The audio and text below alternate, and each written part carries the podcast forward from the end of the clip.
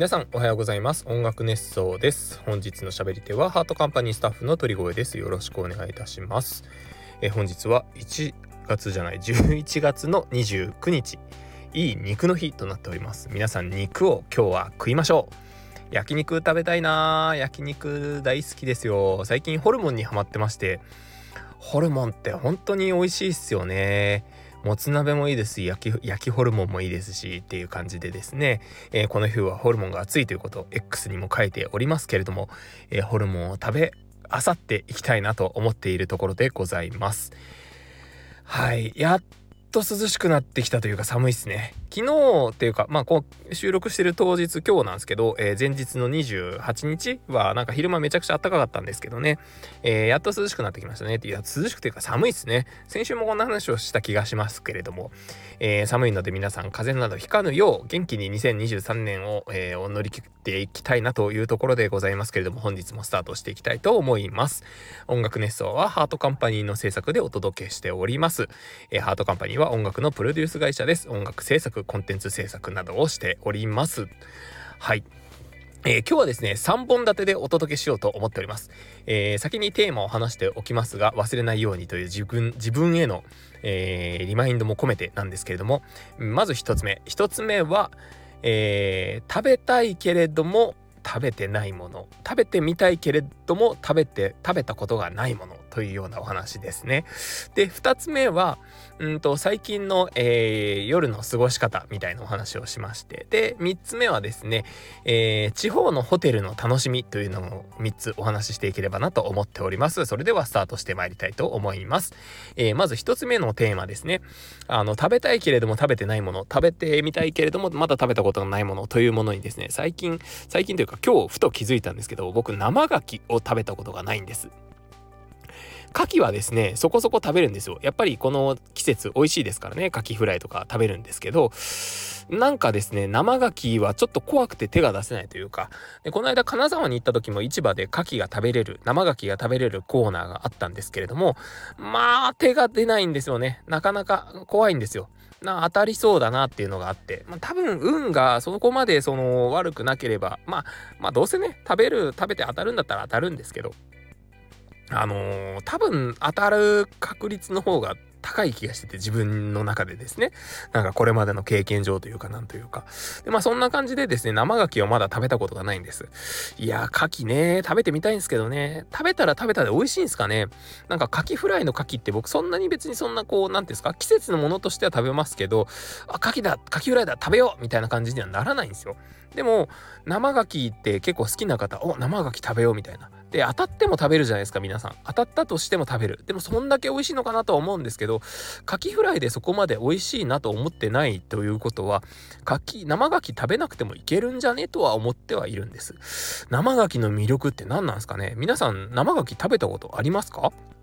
うん、食べたことない人は多分僕と同じような感覚なのかなというふうになんか勝手に思ってますけれども。カキフライ、うん、カキフライと全然違うんですかね？カキのその質というか。何ですか、えー、味というか、えー、なんかクリーミーさというか、まあ、海のミルクなんて言ったりもしますけどね、えー、牡蠣のことを海のミルクと言った人すごいですよね。確かにとろっとしててですね、栄養価も豊富でみたいな感じで思いますけど、あれを海のミルクという例えた人、本当に素晴らしいなというふうに思います。で、そんな感じで、あの、食べ物つながりで次のテーマに移っていきたいなと思うんですけれども、えー、次のテーマ、最近の夜の過ごし方というようなお話なんですが、えー、夜の過ごし方といえばですね、さ、あのー、これまで僕、すごい長風呂をしてたんですよ。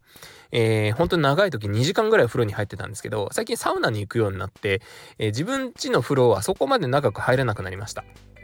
え、サウナでは平気で3時間ぐらいそのサウナ施設で過ごしたりするんですけど、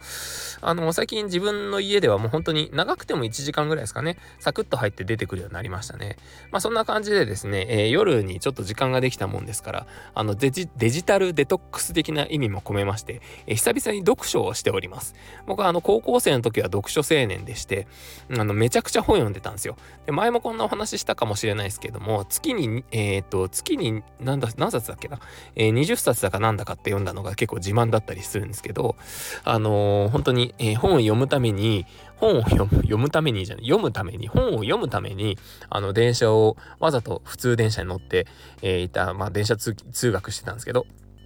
あのー、長く時間かけて本を読んでたりとか、まあ、あとはその、まあ、結局遅刻しとかもしたりとかしてですね、あの、なかなかその、えー、週、なんだ？えっ、と、通学状況、中通学状況？なんて言えばいいんですかね。あの、修学状況ではないんですよ。なんていうんですか、あのー学校に、えー、朝時間通りに行くっていうのを なかなかしてない人間だったんですけども、まあ、とにかく本を読んでて、で、まあ、この、あのデジタルの海の中にですねかつて僕が中学生高校生ぐらいの時に書いてたブログみたいなのが実はどっかに眠ってましてでふとですねまあこれも数年前にはなるんですけども思い立って探してみたらまだあったんですよね。で、それを見た時に文章の書き方が、えー、全然その今の書き方と違ってですね、すごく分かりやすい。まあ、あのー、黒歴史なんですけど、まあ、なので絶対に、あのー、僕はもうあのページは見ないと心に誓ってますし、で、なんならですね、あの、抹消してしまいたいんですけども、まあ、ね、ネットに上がったものってなかなか消せないですから、そこはまあ置いといて、でまあ、その文章を読んで、全然文章力が違うなと、あ、これ本を読んでたんだなというような、本を読んでたからだなっていうのがあって、うん、読書はいつか再開したい趣味ではあったんですけども、最近やっとまた、えー、そのデジタルデトックスというような意味も込めまして、えー、読書を再開しております。で、今読んでいますのは、山崎豊子さんが書きました、あの、書かれました、えー、沈まぬ太陽ですね。あのー、渡辺謙さん、えー、健渡辺主演で、えー、映画化もされてますけれども、あれは今読んでます。まあね、えー、ちょっと手に取ってみたわけですけど、めちゃくちゃ面白いですね。あの、やっと今1、2巻、あ、全部で、今文庫本で5巻まで出て、5巻まで出てて、今というかその5巻で、えー、完結するんですけども、今2巻の途中ですね。えー、とっても面白いですね。あの、白い巨頭の方はですね、一巻読んで、ちょっと挫折した過去があるんですけども、まあ、この静まぬ太陽読み終わったら白い巨頭もう一回再チャレンジしてみようかなというふうに思っております。いやー、山崎豊子さんの作品面白いですね。ちょっと昔の日本の状況とかもいろいろ分かって、えー、いろいろとですね、勉強にもなりますし、知識を蓄えるという意味でも、そして文章能力を高めるという意味でも、えー、本を読むというのはいいなというふうに思っております。そんな感じで、最近の夜はですね、本を読んだりして過ごしています。で、その食べ物つながりでなんで本の話につながったんだっていう話なんですけれども、えー、本を読むときにお供にしているお菓子がありまして、まあでもお菓子っつってもね、ポテチをポリポリ食べながら読んでもね、あのカロリー的な意味でも、えー、夜中にポテチ食べるというなんかねそういうちょっと悪い背徳的なね感じもね、えー、良くないなと思いまして。えー、最近食べているのは小魚アーモンドです。小魚アーモンドってめちゃくちゃうまいですね。すごいうまいので、えー、ついついそのちょっと前までは小袋になってるやつをたくさん買い買い込んできてたんですけれども、えー、それだと効率が悪いなというふうに、あとコスパが悪いなというふうに思いまして、えー、Amazon で 500g 入りのパックを買いまして、えー、ちょっとずつちょっとずつ食べて、今、えー、1袋がですね、終わろうとしているというようなところで、えー、この間ブラックフライデーセールにかこつけて、2 ,2 袋目を、あの、買いました。うん、多分今日届いているんじゃないかなというところで楽しみにしているんですけれども。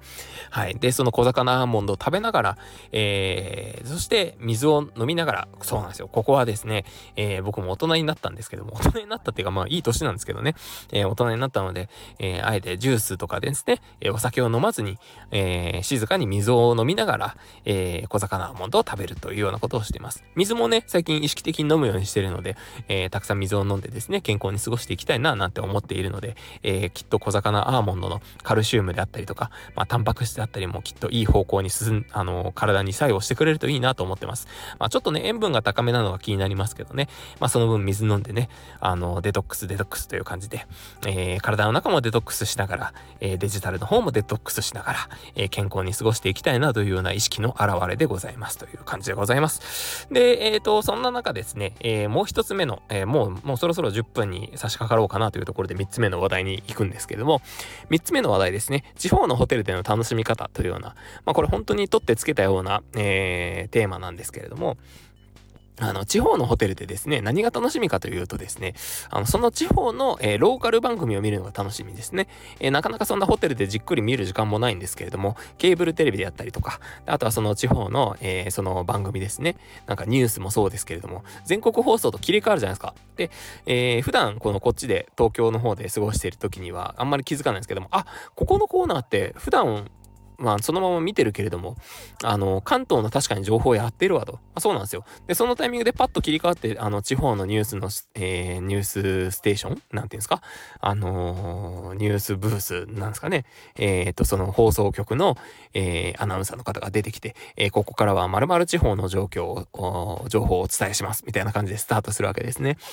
で、普段だと気づかないようなことに気づけたりとか、あとは知らない地名であったりとか、で、どこどこで事件がありましたとか、で、地方ならではのいろんな情報とかがわかるのですごい面白いですね。で、僕がですね、この地方の番組のことで、そうそうそう、なんで話そうかと思ったかというとですね、ちょうどその先週の雑談めちゃくちゃした回でですね、あのー、あれですよ。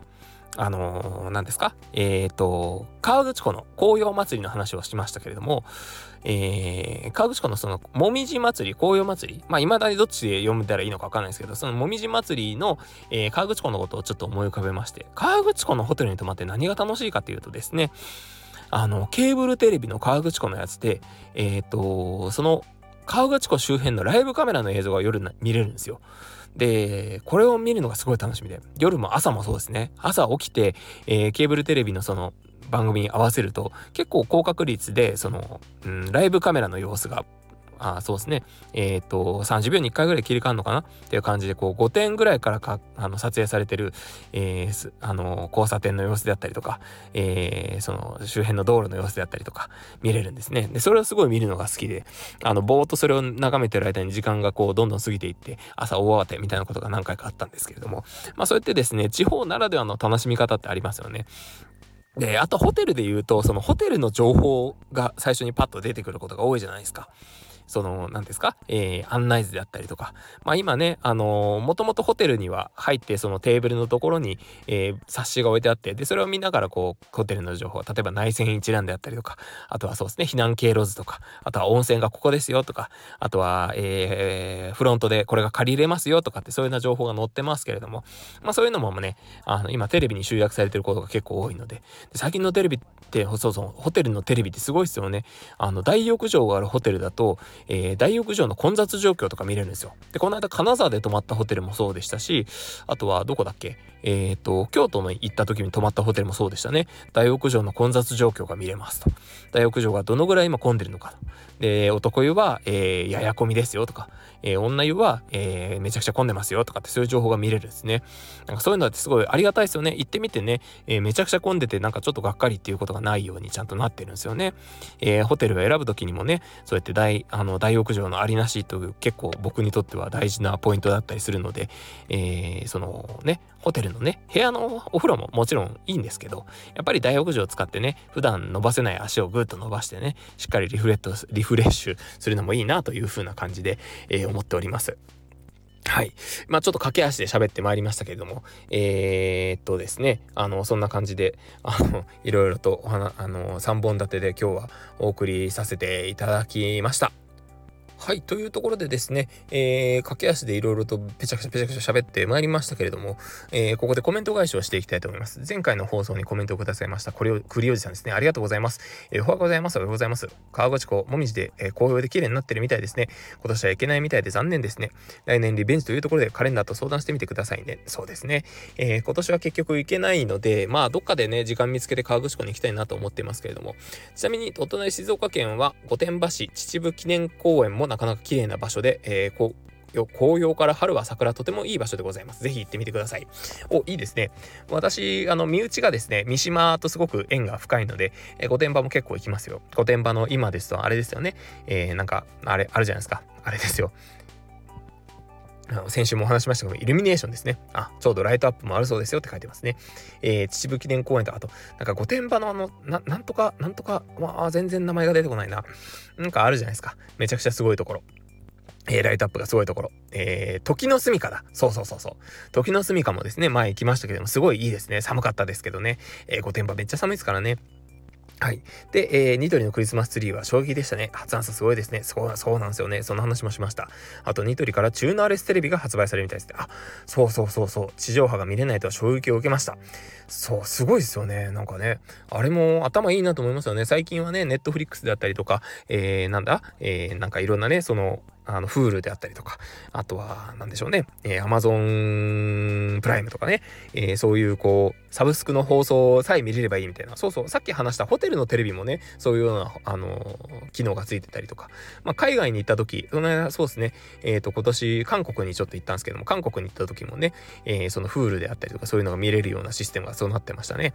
なんか、アカウント名入れるのが怖かったので見なかったですけども、はい。えただ、昨日、11月21日、J アラートが発表された時、ややっぱり地上波見れないのは心配だなと思わされました。なかなかね、アメどこですね、というところでコメントありがとうございました。